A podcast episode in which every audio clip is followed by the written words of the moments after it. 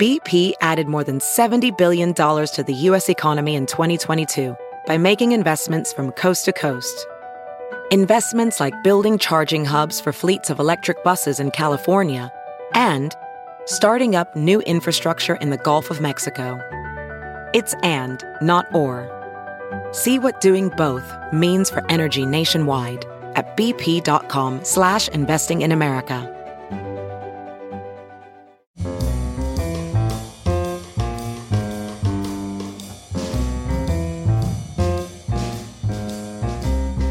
This is Merriam-Webster's Word of the Day for Thursday, August 9th. Brought to you by Merriam-Webster's Collegiate Dictionary, 11th edition.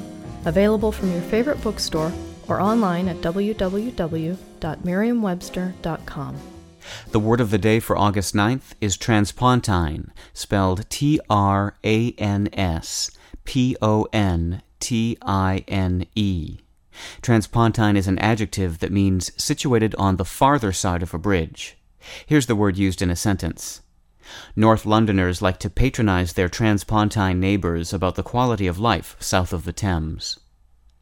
Usually the prefix trans, meaning across, allows for a reciprocal perspective.